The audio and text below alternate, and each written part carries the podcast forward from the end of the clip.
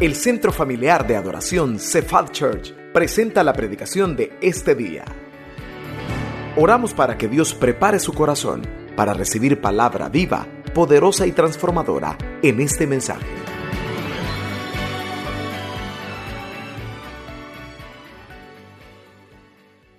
Quiero hablarles del gozo esta tarde. Quiero hablarles del gozo. Pero ¿en qué sentido quiero hablarles del gozo?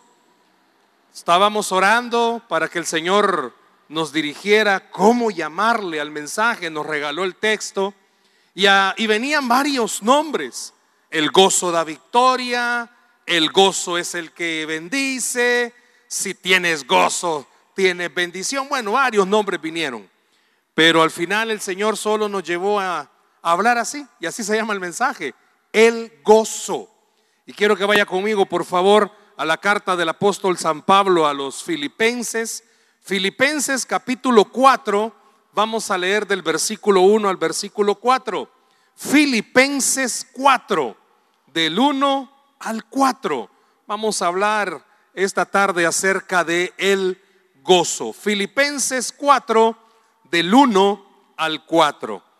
En pantalla lo van a proyectar, pero por favor mantenga su Biblia abierta para que usted pueda tomar anotaciones. Dice así la Escritura: así que, hermanos míos amados y deseados, gozo y corona mía, estad así firmes en el Señor, amados.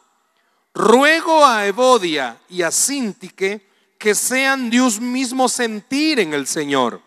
Asimismo te ruego a ti también, compañero fiel, que ayudes a estas que combatieron juntamente conmigo en el Evangelio, con Clemente también y los demás colaboradores míos, cuyos nombres están en el libro de la vida.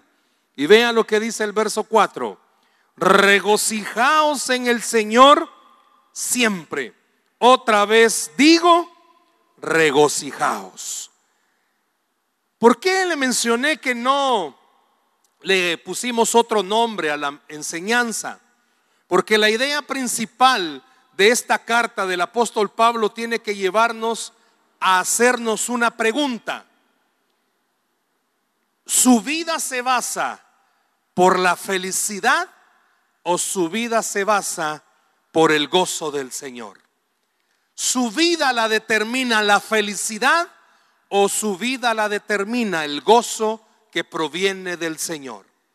Las circunstancias que vivimos, bueno, hoy, más tarde, a algunas personas el resultado les va a robar la felicidad quizás. Se van a amargar, se van a enojar. Otros quizás no. Otros quizás el resultado les provoque una gran felicidad. Escucha la palabra que estoy usando. No digo les va a provocar gozo. Les va a provocar, ¿qué dije? Felicidad. Las circunstancias a usted le cambian de actitud rápido, o a pesar de que las circunstancias estén difíciles, usted se sigue manteniendo con la misma actitud. En otras palabras, los problemas, las enfermedades, el dolor, la decepción, ¿cambian su forma de ser? ¿O se sigue manteniendo igual, como que si las cosas no estuvieran mal? Y ahí radica la gran diferencia. Usted y yo debemos de recordar y meternos desde ahorita. La felicidad la producen las circunstancias, pero el gozo lo produce solo el Señor. ¿Escuchó? La felicidad las produce las circunstancias. Si todo está bien, andamos felices. ¿A cuántos de ustedes quizás que tienen mal carácter o que son enojones, papá, ya se lo pueden en casa y usted llega feliz? Te fue bien en el trabajo, va, viejo. ¿Por qué? Porque las circunstancias han determinado su actitud. Pero cuando en el trabajo va mal, Pues todo el mundo se ha dado cuenta, hasta el portero que le abre la puerta se ha dado cuenta que a usted no le ha ido bien, porque las circunstancias determinan la felicidad. Pero cuando a usted y a mí el Señor nos rescató, nos selló con su espíritu, produjo a partir de ese momento en nosotros algo que nada más puede producirlo, y es gozo. Y vamos a ver a qué se refiere la Biblia cuando habla acerca de esto del gozo. Quiero que lo recuerde: la felicidad lo produce las circunstancias, pero el gozo solo lo produce el Señor. El apóstol Pablo, quien escribe esta carta a los filipenses, ¿sabe dónde la estaba escribiendo? En la cárcel. ¿Dónde estaba? En la cárcel.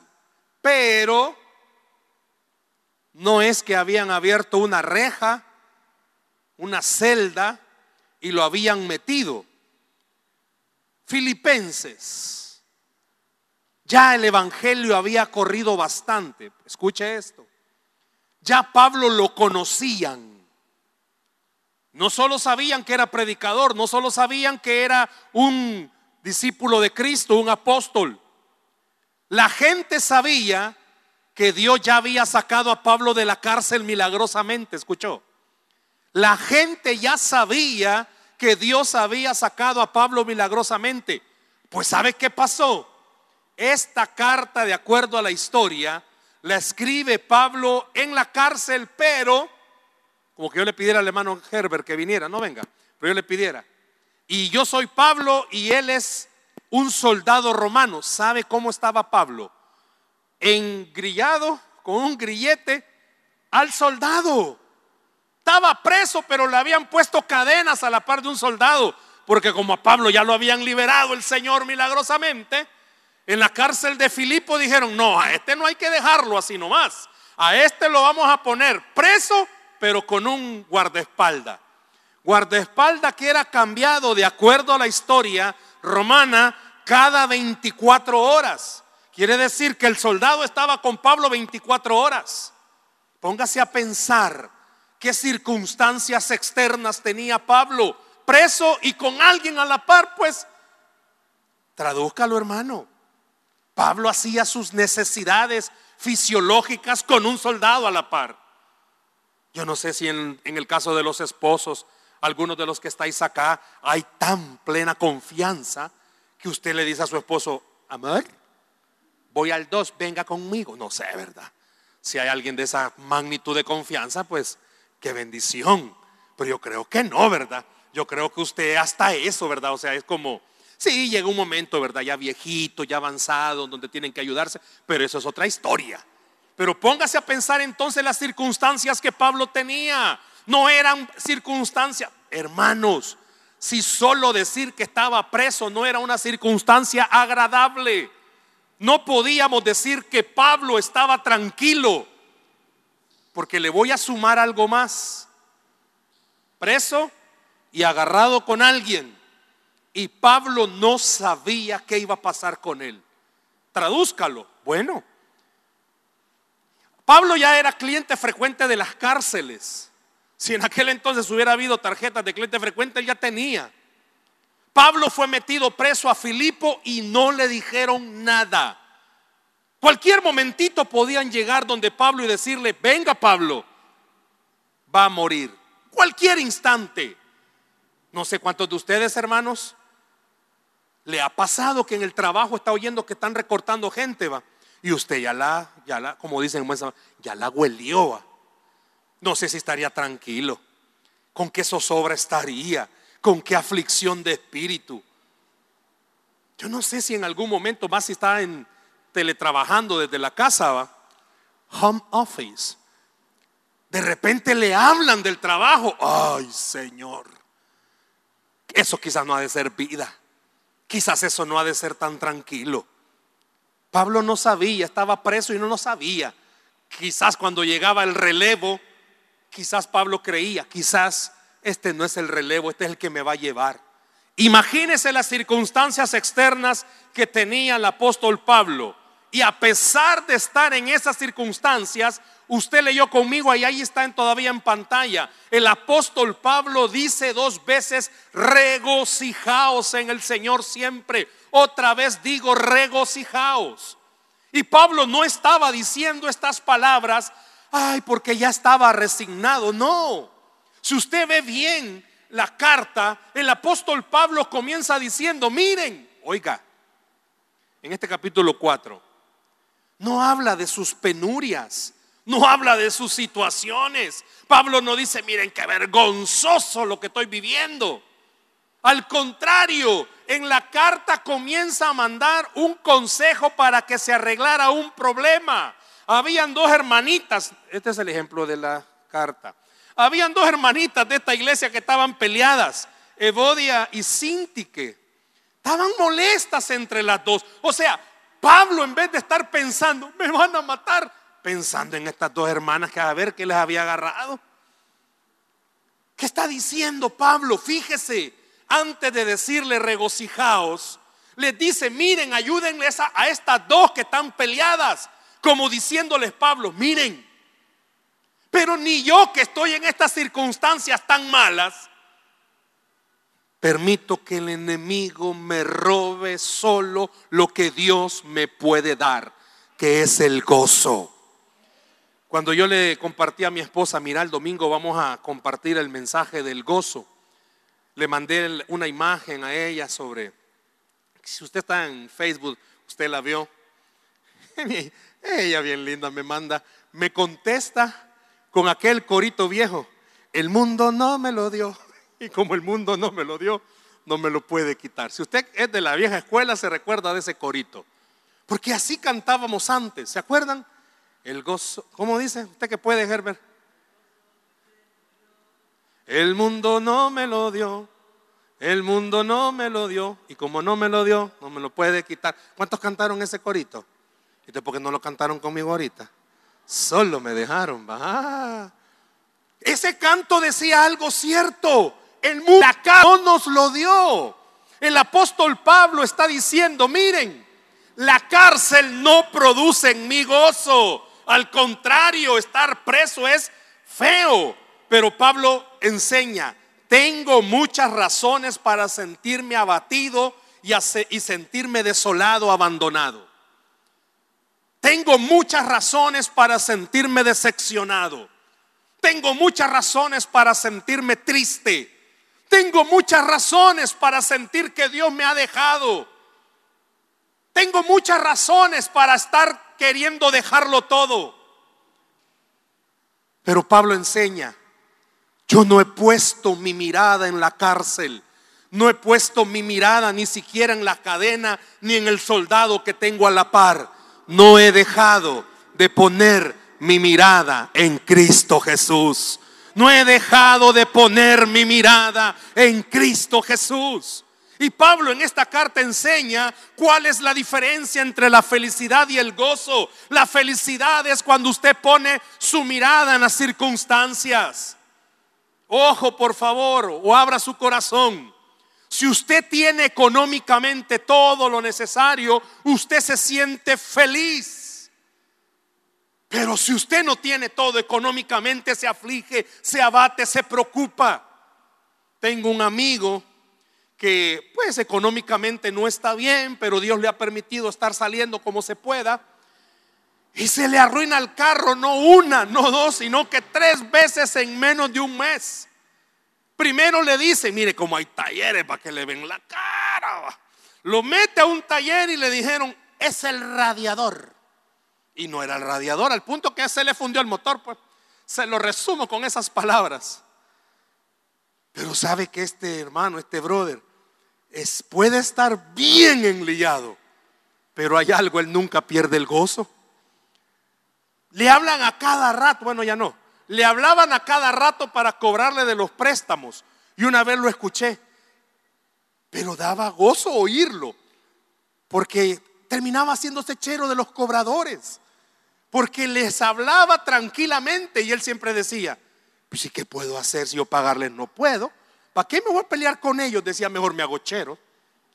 Pablo, dice un historiador, lo más seguro, soldado que llegaba, soldado evangelizado.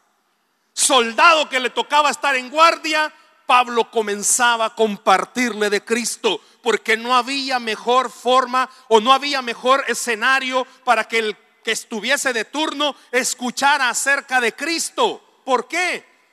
Porque es fácil cuando alguien quizás lo está evangelizando y no tiene problemas, porque humanamente decimos, pues sí, hermano, usted me dice todo eso y es lindo, pero usted no sabe lo que yo estoy pasando. Usted no sabe las pruebas que yo estoy viviendo. Pero el apóstol Pablo nos enseña, preso, encarcelado con un soldado que cada 24 horas lo cambiaban, no tenía libertad, pero a pesar de eso, la mirada de Pablo no estaba en eso. La mirada estaba en Jesucristo. Y esa es la diferencia. Y esta tarde usted y yo debemos de recordar qué es el gozo. El gozo no es andarse riendo, como dicen, pelando los dientes. El gozo es no quitar nuestra mirada de Cristo Jesús. Él es el único que puede producir tranquilidad. Si es cierto, si usted busca en un diccionario normal de la Real Academia, gozo es una expresión de estado de felicidad, todavía ahí lo dice. Pero la Biblia enseña lo siguiente, que el gozo simplemente es algo que Dios puede producir en las personas. Y aquí es una enseñanza que el apóstol Pablo le lanza no solo a la iglesia de Filipo, sino que a todos. A Pablo las circunstancias no le cambiaban el problema. ¿Por qué? Si Pablo miraba los problemas, entraba en caos. ¿Le puedo preguntar lo mismo a usted esta tarde? ¿Será que últimamente han andado perdiendo el gozo porque mira más sus problemas, mira más su dificultad y ha dejado de ver a Cristo Jesús? Ay, hermano, es que usted no sabe lo que yo estoy viviendo. Tiene razón, pero usted tampoco sabe lo que yo estoy viviendo. Y yo puedo decirle algo: dejo de ver al Señor y sus promesas, me aflijo, me abato, me preocupo. Y comienzo a ver al Señor, puedo recordar algo. En la tierra yo no tengo lo que necesito, pero al que estoy viendo tiene todo lo que yo necesito. Cuando usted mira en la tierra, si se lo va a dar, déselo al Señor ese aplauso. Si usted solo mira para las circunstancias en la tierra, por eso se aflige, por eso se abate y por eso se enferma, por eso no duerme, por eso no come. Si usted mira sus circunstancias, usted comienza en un estado depresivo. Hace una semana le compartía, mi papá ha estado enfermo de una infección en sus vías urinarias por esa complicación que él tiene. Y llegó un momento en el que mi padre ya no se levantaba, literal. No le estoy hablando de hace 2 años, le estoy hablando de estos días. Solo acostado quería pasar, nada lo motivaba.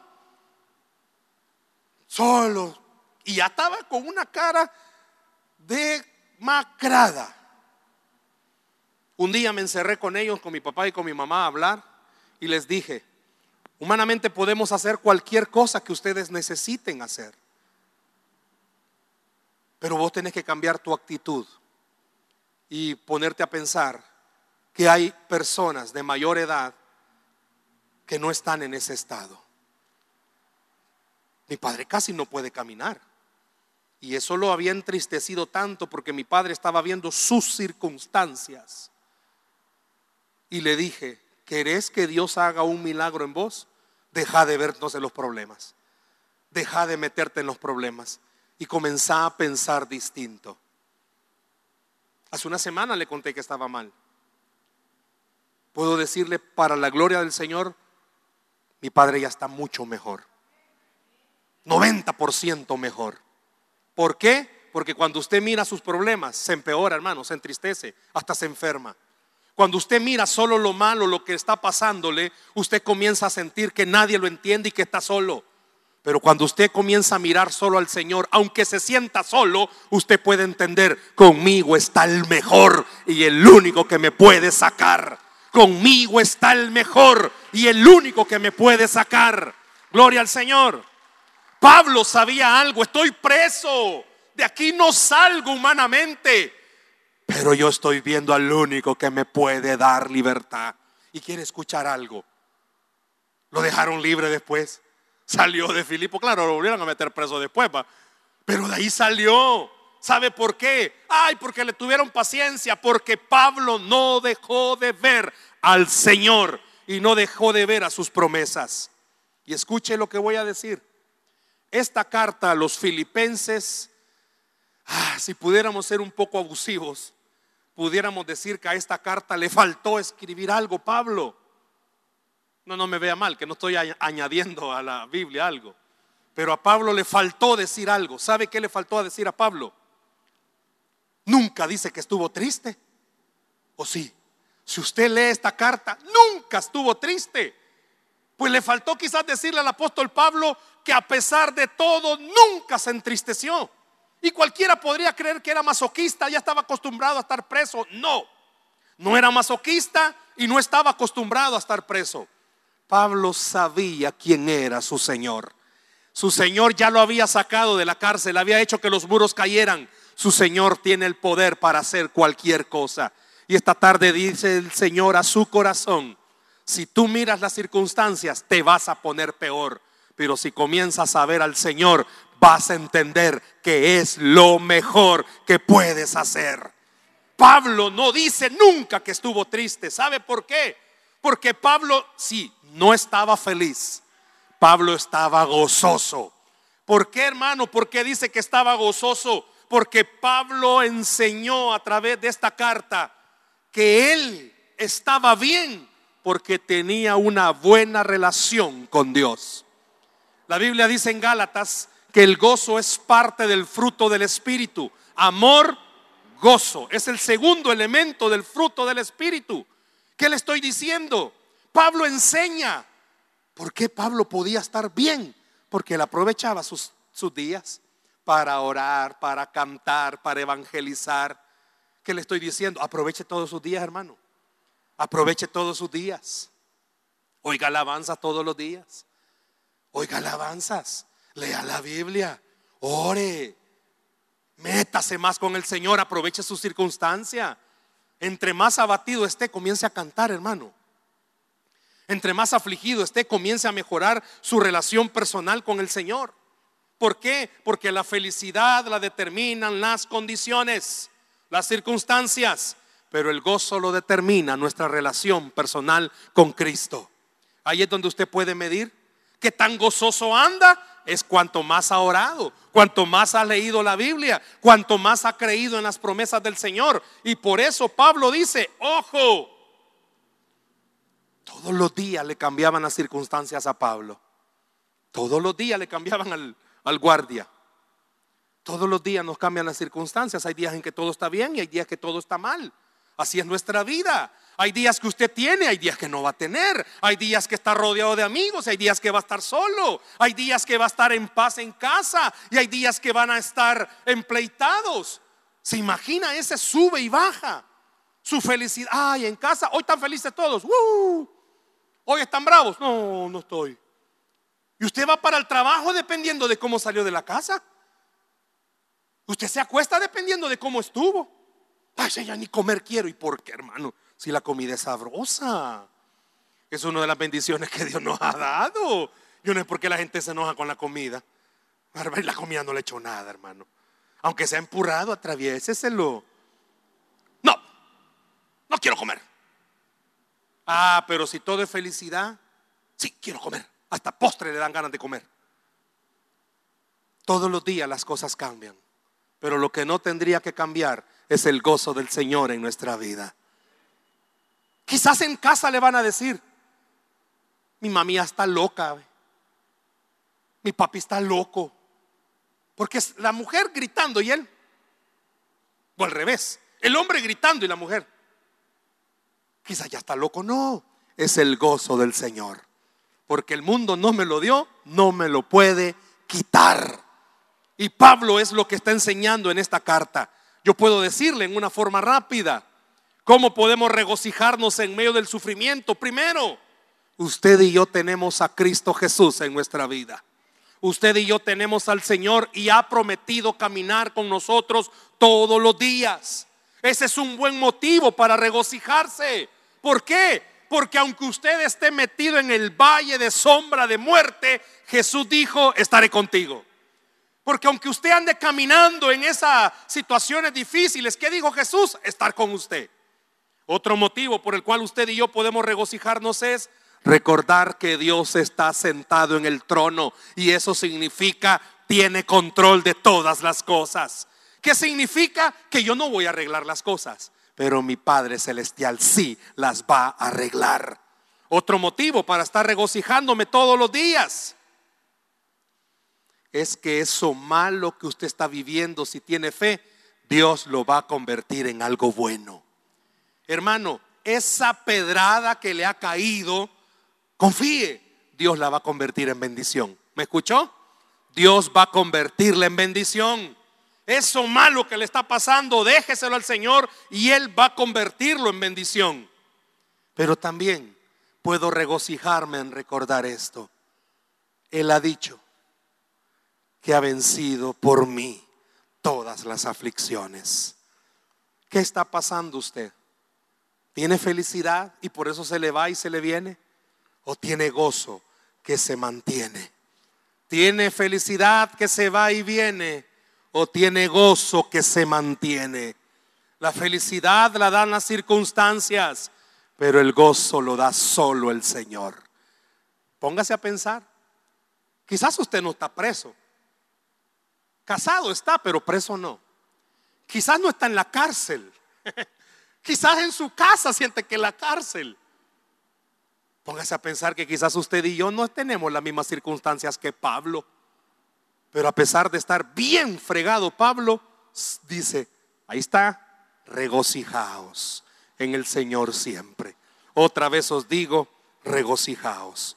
Y termino con esto. Usted decide cómo sale esta tarde de aquí, dejando que las circunstancias determinen su estado de ánimo, o recordando algo: yo soy un hijo de Dios, soy una hija de Dios, y el Señor está conmigo, y Él ha dicho que al que cree todo le es posible. Denle un aplauso al Señor Jesús esta tarde, por favor. No es lo mismo tener gozo que tener felicidad.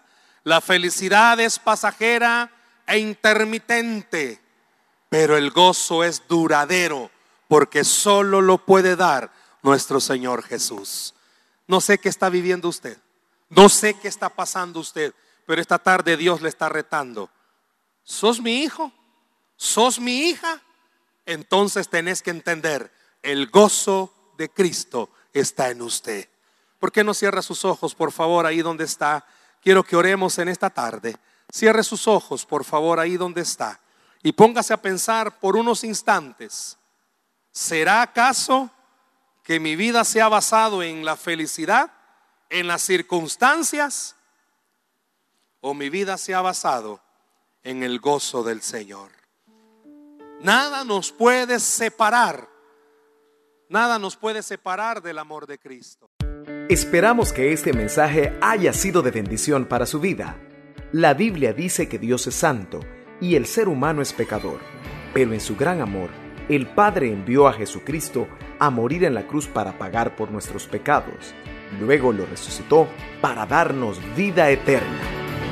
Si usted cree en Cristo como Salvador y Señor, hable con Él diciendo: me arrepiento, perdona mis pecados, te ruego que me salves. Ponga su fe en Él y crea que solo Cristo le puede salvar.